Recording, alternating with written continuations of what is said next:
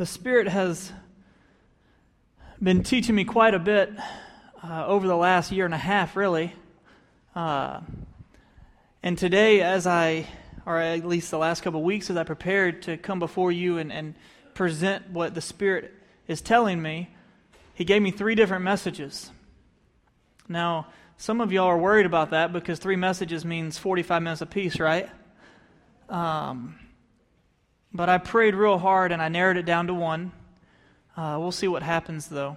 I did want to say this. If you want to join me for Christmas and for a Christmas present, uh, I'm going to get Dr. Joe and Brother Fred a case of water. So if anybody in here desires to come alongside of me, they need at least 52 because there's 52 weeks in a year. Uh, bottles, not cases. That would be that would be a lot of water. As we get started today, I always start out with my verse in 1 Corinthians. So if you want to open up to 1 Corinthians chapter uh, 2, verse 4 and 5.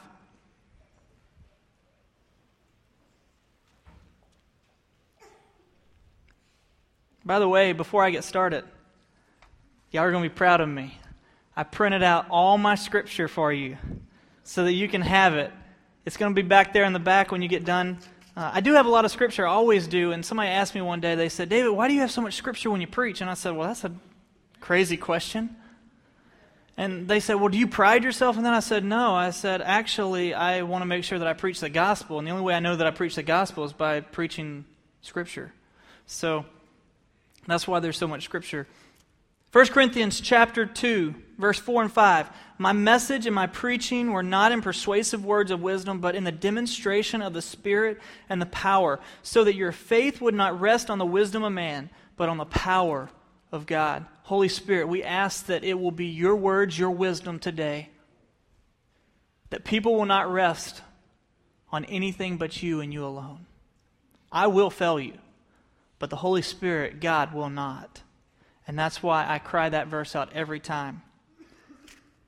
As we get started today, um, we're going to talk about being great in the kingdom.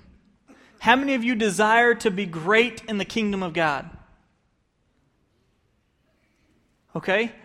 Now, as you think about great in the kingdom, I know all of you probably know the verses that I'm going to go to here in a minute. But when you think of somebody that's done great things for God, a lot of times we'll go to Billy Graham, right? Sometimes uh, you might say uh, people who are doing miracle signs and wonders. You might say uh, the big church out in Texas. I don't know. Um, you might say big churches here or there. They're doing great things for God. See, what happens is, is that the deceiver, and I'm going to call him the deceiver today. Instead of Satan, demonic warfare, I'm going to call him the deceiver. The problem is that the deceiver has deceived our community, our country, our world on what greatness is. See, the deception is, is that greatness is all about power. It's all about success. It's all about who you are and the name that you make for yourself. Now, I want to chase a rabbit for a second. I'm, I'm a youth pastor, so we tend to do that. But isn't it interesting? December is one of the most jam packed months that Jesus is focused. Think about this. We celebrate for weeks, some of us months. I was singing Christmas carols before Thanksgiving. I love Christmas music. And we celebrate for weeks preparing for the birth of Jesus on December 25th. That's when we celebrate it. I know history tells us it's not December 25th, but that's okay. That's when we celebrate it. And we go for weeks or months preparing. How long do we prepare and sing carols and stuff for Easter? Not much, right? December is one of the most jam packed times that we focus, even as a country, on the birth of Jesus Christ. I know Christmas isn't like that for a lot of people, but that is the tendency for at least us in here and, and a lot of people. Isn't it interesting that in December it's the most fast paced, hurry, hustle, bustle time that we have in all of our months? Why would that be? It's because the deceiver wants us to pass up a whole month that we are supposed, not supposed to, but that we usually direct our attention to Jesus, if He can make it go faster and faster and faster and faster and faster, next thing you know, that whole month is gone. And it's like He's like, whew. I mean, have you ever thought about that? What's the number one enemy to revival? It's time. Time is the number one enemy for revival. If the Holy Spirit begins to do a mighty work in this place, some people at 12 o'clock will say, okay, mighty work's done. I'm not saying that y'all are going to do that, and I'm not saying that at 12 I'm going to ask you to continue to stay. But time is, is an issue for us, isn't it? And so in December, I think it's so interesting that it's the one month that we focus on the birth of Jesus. We spend all that time, but yet it's like time goes 10 times faster in December. You know, if I could get students and, and even parents and, and, and anybody in this room, if we could just get time to slow down sometimes, we think, oh, well, then we'd have more time to study, we'd have more time to pray. But really, it's just priorities, isn't it? It's really just getting our priorities right. So that's my little rabbit trail there. I'm going to talk about the deceiver today because the deceiver has deceived us and told us that greatness is all about who you are, building a name for yourself, getting power, success, and, and even in this country, we consider that money as well, right? I'm going to go to Matthew chapter 18. And that's going to be our focal uh, four or five verses for today. And I'm going to have a whole bunch of other verses, but this is the one that I want you to stay on. You don't have to flip to all the others.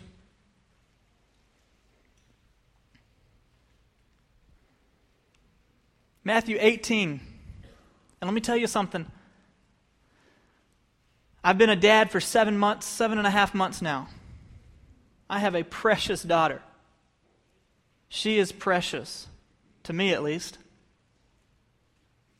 And ultimately, she's not mine, she's God's. But He's blessed me and my wife with Emmy Grace for seven and a half months. And so this verse finally comes into context for me. Matthew 18, 1 through 4, and it says this At that time, the disciples came to Jesus and said, Who then is the greatest in the kingdom of heaven?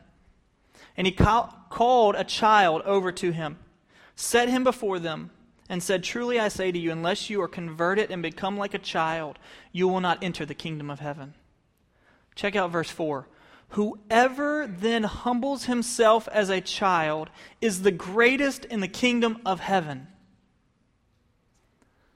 Well, here's the problem. We all know that. We've heard this verse before. We've studied this verse probably. If I were to ask how many people have studied, I would venture to say half or more would raise their hand. But because we spend more time walking and running through this uh, I guess you call it zoo of, of a world, you keep running and running in this fast paced society, we forget that becoming like a child is the greatest, and we have the world's interpretation that you've got to go and do to be great. So, whenever I'm preaching, I'm actually teaching you stuff that God has been teaching me, and I am still in the process of trying to learn and implement into my life. I can't be any more real than what I'm going to share this week or even t- what, about a month ago when I preached on the intimacy of Christ. Whoever humbles himself as a child, as this child, he is the greatest in the kingdom. The first thing God put on my heart was Philippians 2 5 through 11. You don't have to flip there, most of you know it. Jesus. Have the attitude which is like Christ, that though he was, a, he, he was in the deity. He, he had everything, right?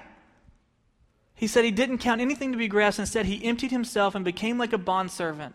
And because of that, now you can even go even farther. What did he become? He became a child, didn't he? And he was born as a child, the most, I don't want to say the most lowly state, but the most humble state. I mean, that child couldn't do anything on its own, right?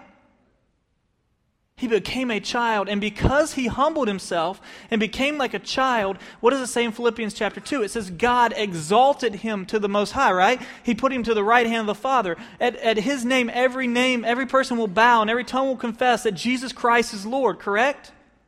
Why? Because he humbled himself and he became like a child, and because of that, he is the greatest in the kingdom, right?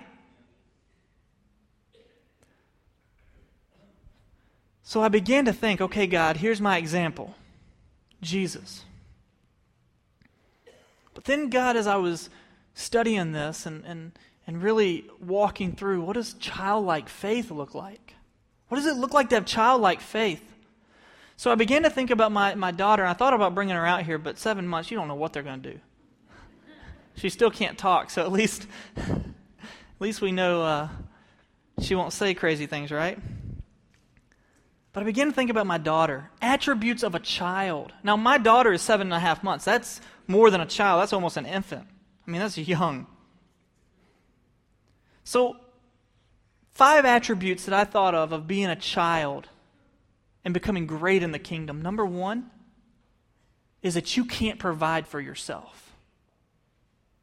Though the deceiver tells you that you've got to provide for you, for your family, you got to take care of number one, right? God says, become like a child and realize that daddy provides for you. Check this out. Here's some verses for you. Matthew 6 25 through 33. The disciples come and say, There's a whole multitude of people that they're hungry. And Jesus said, Well, feed them. They're like, Well, we don't have any food. We're supposed to go to the store? He says, Well, we'll make food. So what happens? They had no food. They had what, just a few fish and loaves of bread, and next thing you know, everybody was fed, and there was several people, several baskets left over, right? Did Jesus provide? Did God provide? Y'all got to get a little bit louder than that. Did God provide? Absolutely. I love Luke 10, 1 through 2. It says this As you go out, and as you preach, remember, Jesus sends them two by two. There's 70 of them. He sends them out. And he says, As you go out, don't take any money with you, don't take any shoes, don't take nothing. I will provide for you. He says, When you go to a house and they welcome you, you stay there and you eat. They were told to go with nothing. And God provided, did He not? What about the nation of Israel? When they're wandering in the desert, they became hungry. Did God provide? Absolutely. So let me ask you this question Does the blessings that God has blessed you with provide for you, or does God provide for you? See, we can turn the blessings of God almost into a curse by trusting on simply the blessing and not trusting on the provider who is God Himself. If you become like a child and you become the greatest in the kingdom, you realize that you cannot provide for yourself, but your daddy can. And your daddy desires to. And your daddy loves you so much that he provides. But here's the thing I was talking about this this morning when Nick, me and Nick had a wonderful time just uh, talking beforehand. Sometimes God provides, but it's not what we're looking for. So we're like, this ain't right, this ain't good. But in reality, it's a blessing because it is making you more like Christ in the refining of your faith. Do you realize that trials and tribulations in your life are a blessing? Think about where you come later in life because of you you turn to God and, and God will, will provide for you, and because you see that He provides, you begin to trust Him over and over, and you realize that God loves you so much that He is your provision, even though you cannot provide for yourself. The funny thing is this Satan deceives us by saying that you can provide for yourself. In reality, you can't.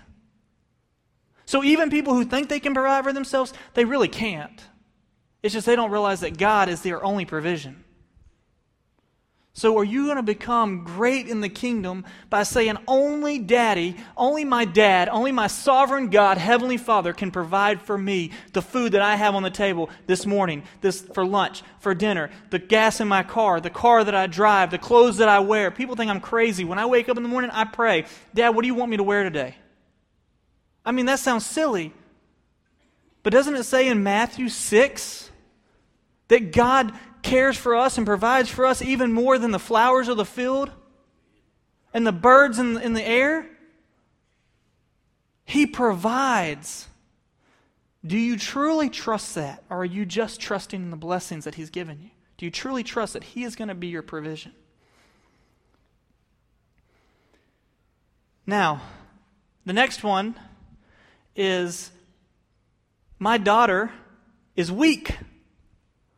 She is very weak. In just a minute, I'm going to have an illustration. I'm a youth pastor, so that's what we do. We do illustrations.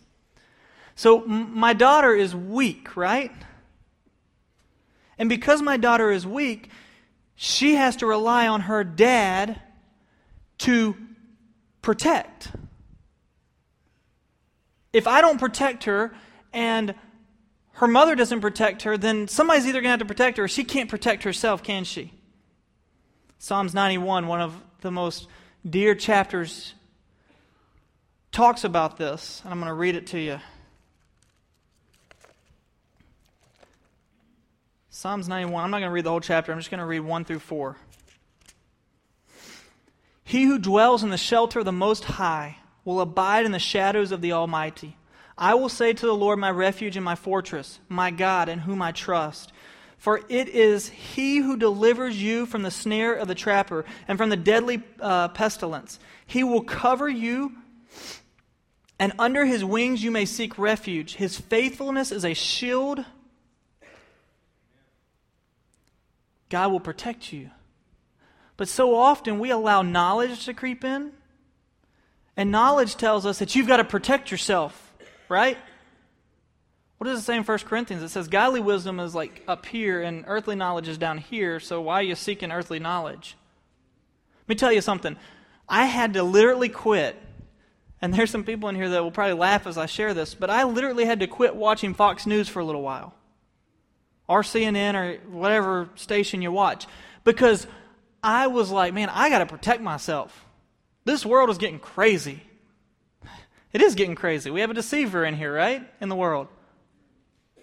And I was like, I have to protect myself. And I started like like getting worried and like, okay, what do I do? Do I need to do I need to sell this? Do I need to do that? Do I need to get stocks? Do I need to get this? Do I need to do that? This? And I, I just began to panic and I just realized, hold up, God is my protection. Nobody can do anything to me without God allowing it to happen. Do you truly believe that? Do you truly trust Him that when He says He will protect you, He will protect you? That you're willing to go and do whatever He tells you to because you know beyond a shadow of a doubt that though you are weak, God is strong and He will protect you. Now let's take a moment and I want to show you an illustration. Where's Caleb? I don't see Caleb. Where's Caleb? Caleb, come on up here for me. Caleb, do you trust me? He didn't seem so, uh, this is not good. Caleb, do you trust me? I guess. Great. All right, come on up here. I'm gonna. Can I move this just a little bit out of the way? Am I messing up the volume? All right, Caleb, come right here. Okay. Many of you have done this before. You stay right there. I'm going to stand right behind you. All right. Do you trust me? All right, fall back. Good job. I'm proud of you. All right. Now, stay right here. Now, Caleb, do you trust me? Yes. You promise. Do you trust me? Then fall back. It's pretty good. Thank you. You can go grab a seat. Now, sorry, Caleb, but you did take one step back. now, think about that for a second. Caleb had to look at me, and the first time I proved to him that I would catch him, but his mind knew that I was behind him. So his knowledge said that I will be able to catch him if I have the strength to, which that could be debatable. But here's the thing the second time, now, the second time, his knowledge was hold up, David's in front of me. Now, I don't know if he heard Elliot step up. He has seen that illustration before, and I'll explain that to you in a second, too. But if you see me in front of you and I say, Do you trust me? and you say yes, and then I say, Well, fall backwards, are you going to fall backwards? That's tough.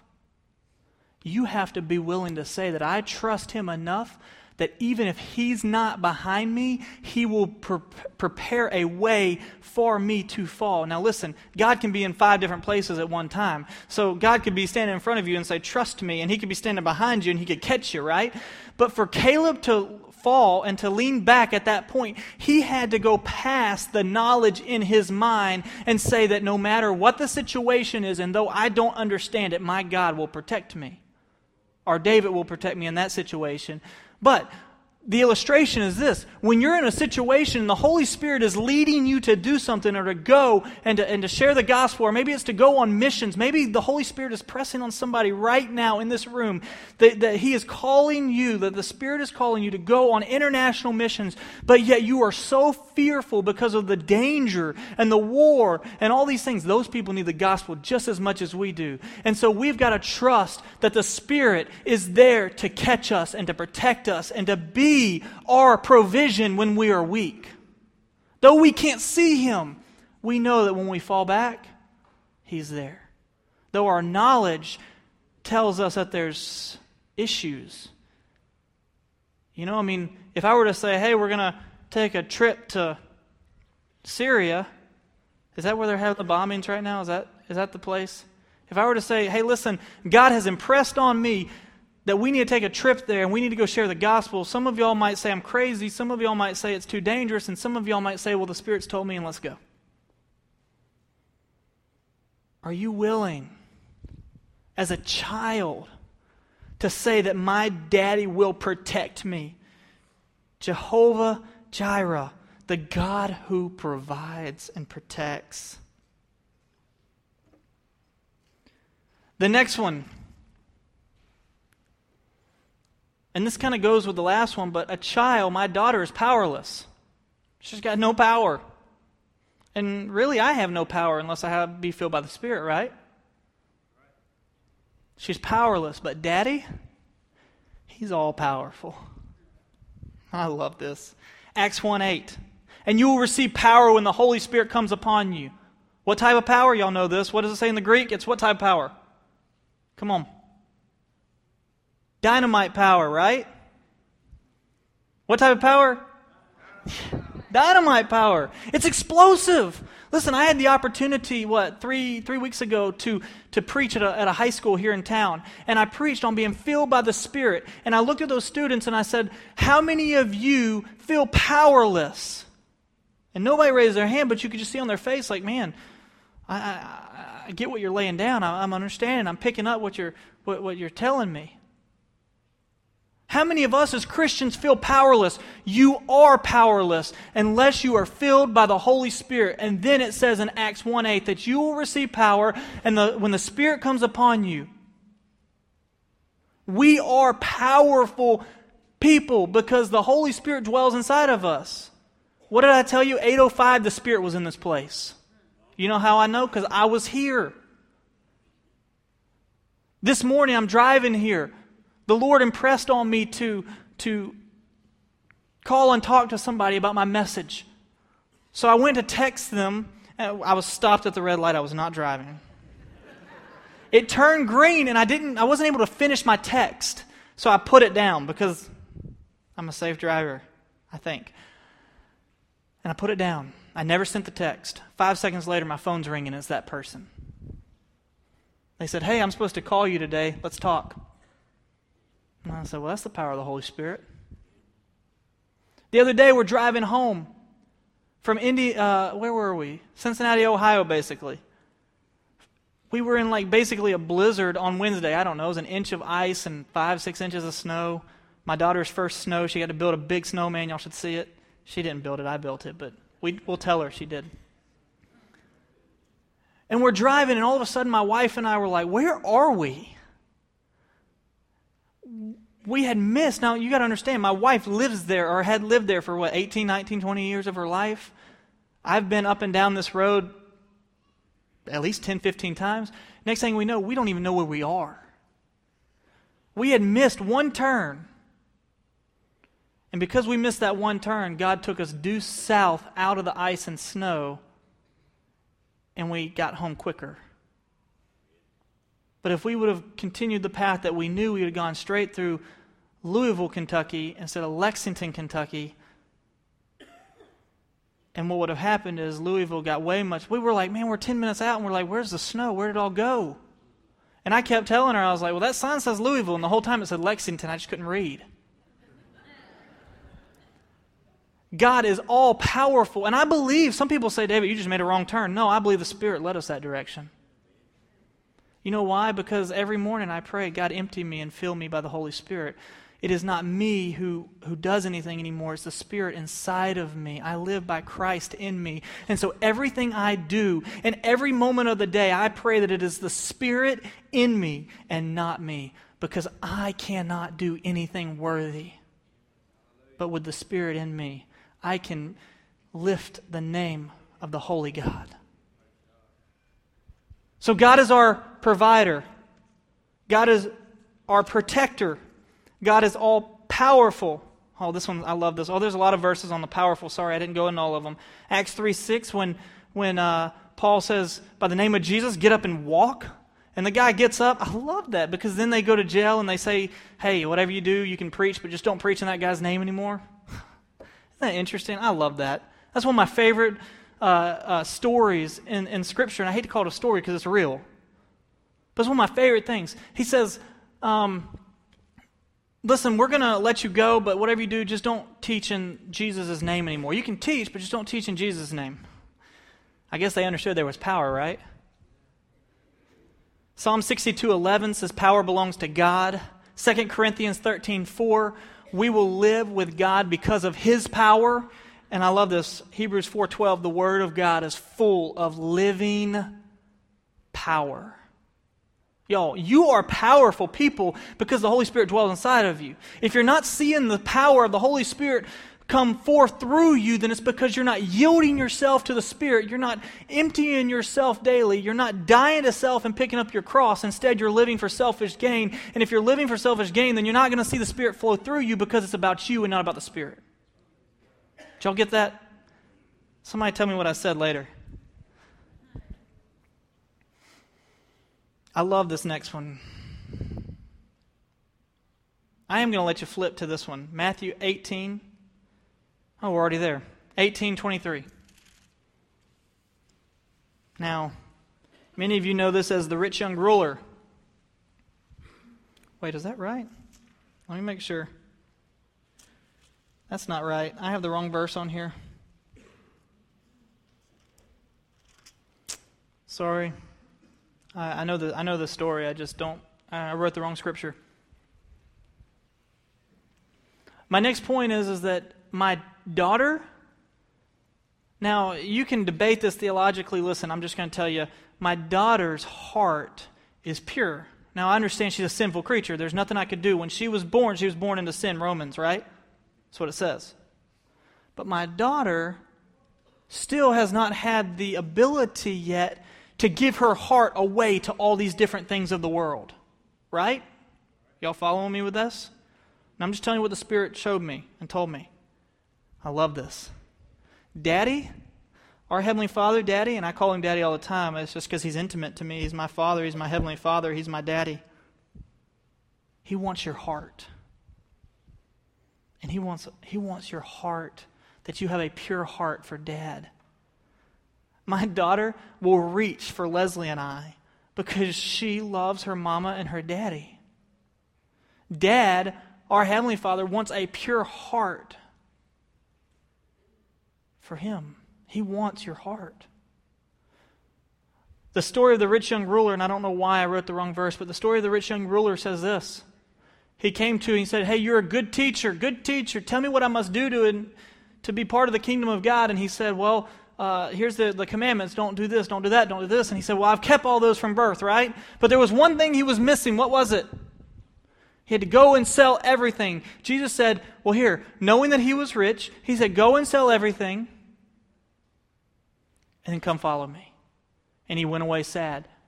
Now, let me tell you something. I was plagued for years over this scripture.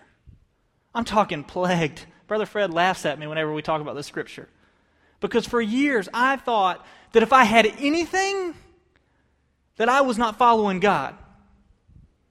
I literally thought, man, if I hold on to anything, if I have a house, if I have a car, and I was like, what am I going to do? Walk to the church every, I mean, and you could, I could, absolutely. If God tells me to, I better start doing it, right? But I used to struggle with this, and I took it so literally, and my wife can attest to this because it drove her bonkers. I mean, there was days I was like, we got to sell our house. And then I'd go to sleep and wake up and say, praise God for our house because I had shelter over my head. But here's what this scripture says God wanted his heart. And what had his heart was money. So you can take the word money and replace that with whatever has your heart that you haven't given to God. Now, I'll give you a prime example. Two weeks ago, I was in my office and God put on my heart, He said, David, I want you to do this. And I'm not gonna, there's no reason for me to tell you what it was, but He just told me to do something. And I said, I don't know about that, God. I don't know if you're, you can't be telling me to do that. No. For an hour and a half, I fought. And finally, I yielded to his presence and I did what he told me to do. Within 10 minutes, joy, peace came over my heart. I called a friend, and the first thing they said was, is, God wanted your heart, and you were holding something back. And He wanted you to walk in obedience. Can I tell you that that day, God gave me the opportunity three different times to share the gospel? And I believe that that was the blessing of me being obedient and taking a heart and giving my heart to God that story of the rich young ruler for me two weeks ago was what he told me to do. I was holding that back in my heart. There was something that I was holding back in my heart. And God was saying, I want your heart become like a child and have a pure heart for your dad. And I was like, man. The last one, many of you know, is that my child loves her dad and her dad loves her. John 3:16 says for God so loved the world that he gave his only son, his only begotten son. Galatians 2:20 says it's all about love. You know what's interesting to me is that when you become like a child, when you become like a child,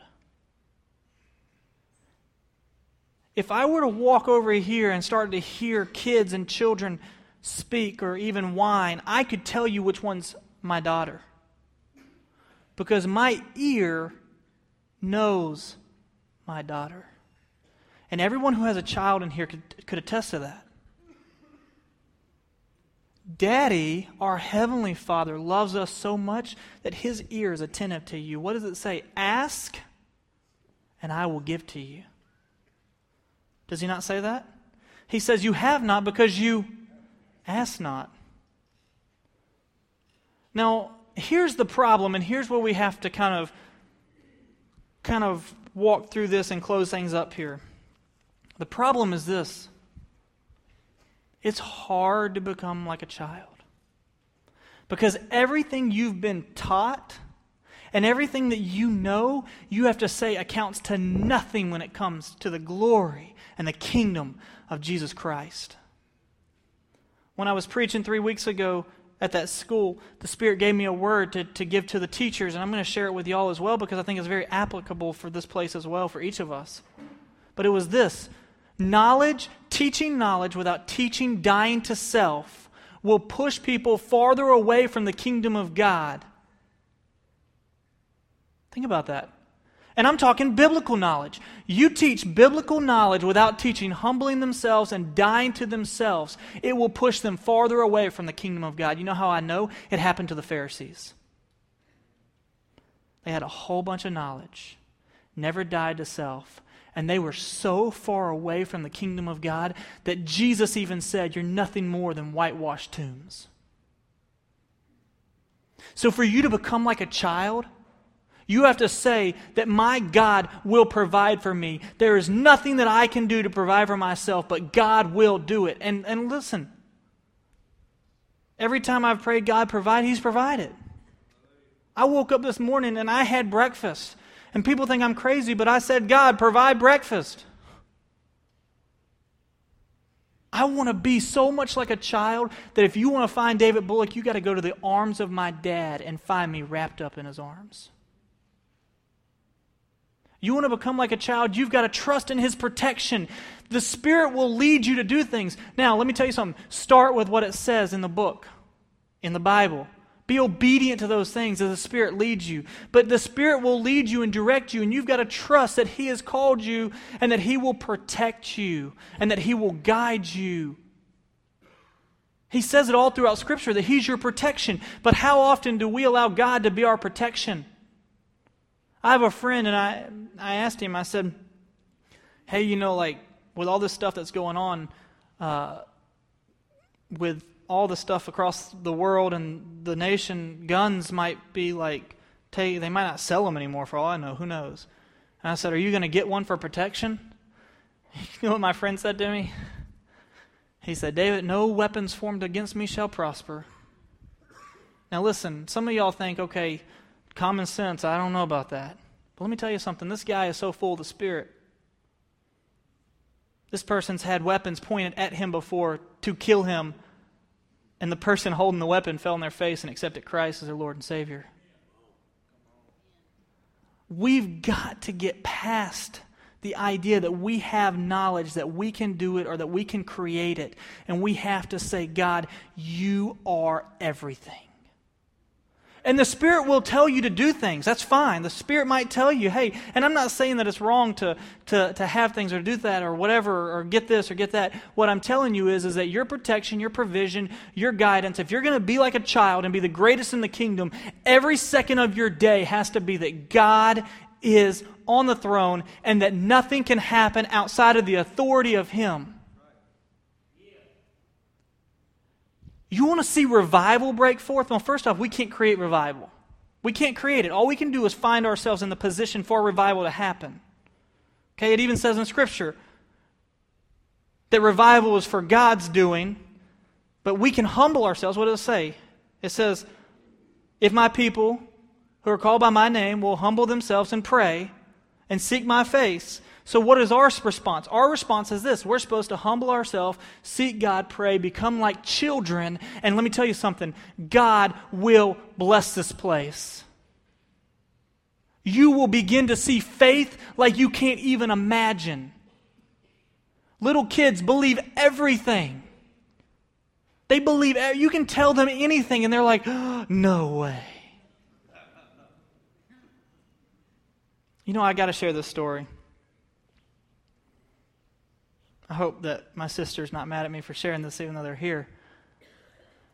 And I won't say which one, but my one of my uh, nephews. We used to teach them, or they taught them different sounds, right? Like an animal makes this sound, or an animal makes that sound. And uh, they taught him that you know an elephant says roll, or well, an elephant says you know makes a noise, and then what does Big Al say? Well, it says roll tide, and But they also taught them, you know, like, what does a tiger say? And it's like, Rawr, and was an Auburn tiger do? And it goes, meow, you know. Which is funny and hilarious, but here's the thing. Here's the thing. Check this out. When you're that little, you believe it. When you're that young, you believe it. What is hindering you today to have full out faith and belief that Jesus Christ is who he says he is, and he will provide, protect, and take care of you until the day that he takes you to the throne of God for the great judgment so that we can be with him forever. What is, what is preventing you from saying, I believe no matter the cost? I trust no matter the cost because I know how big my dad is, and nobody is like my dad. Nobody. So, as I wrap things up, here's the thing. I told you I was going to talk about the deceiver. The deceiver comes and says, You must provide. Oh, you're not providing. You're not doing a good job. Think about Genesis chapter 3. What did Satan do in the garden? Did he not deceive and make Adam and Eve question? Oh, did God really say that? So, what does He do to us? Can God really protect you? I mean, there's mean people in this world. There's scary people in this world that could hurt you. Did God really say He would protect you? Did God, does He really mean He'll provide? I mean, look, look at what you have compared to a lot of the world.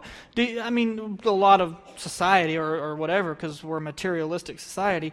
Uh, is He really providing for you? I mean, you could do so much better. Just like in the garden. You know, I've experienced this. I was healed a year and a half ago from myasthenia gravis, and I cannot tell you how many times the deceiver comes in and says, Did God really heal you? You know what? I finally came to the conclusion. I was on my face just crying, weeping to God, saying, God, show me, direct me, teach me. I'm being lied to by the deceiver. You know what God said? David, I got a question for you. I was like, oh, goodness, God has a question for me. He said, If you're not healed, am I still on the throne? Oh, excuse me, if you're healed, am I still on the throne? Anybody want to answer? Absolutely. And then he said, Well, if you're healed, but yet it comes back, am I still on the throne? So he said, Well, why are you worried about it? I got it covered either way. And I was like, The deceiver will come in and say, Oh, does he really want you to have faith? Did he really tell you that? Did, is he really going to do those things? And what do we do? So often we say, Oh, I got to make sure I take care and protect and provide and all this. But God says, No, become like a child. Be the greatest in the kingdom. Become weak so that He is strong in us. Realize that you can't provide so that God provides for you. Realize that God is our everything. And it all goes down to this. And it even says it in Matthew 18, 1 through 4, in verse 4. It says it right there. It says this.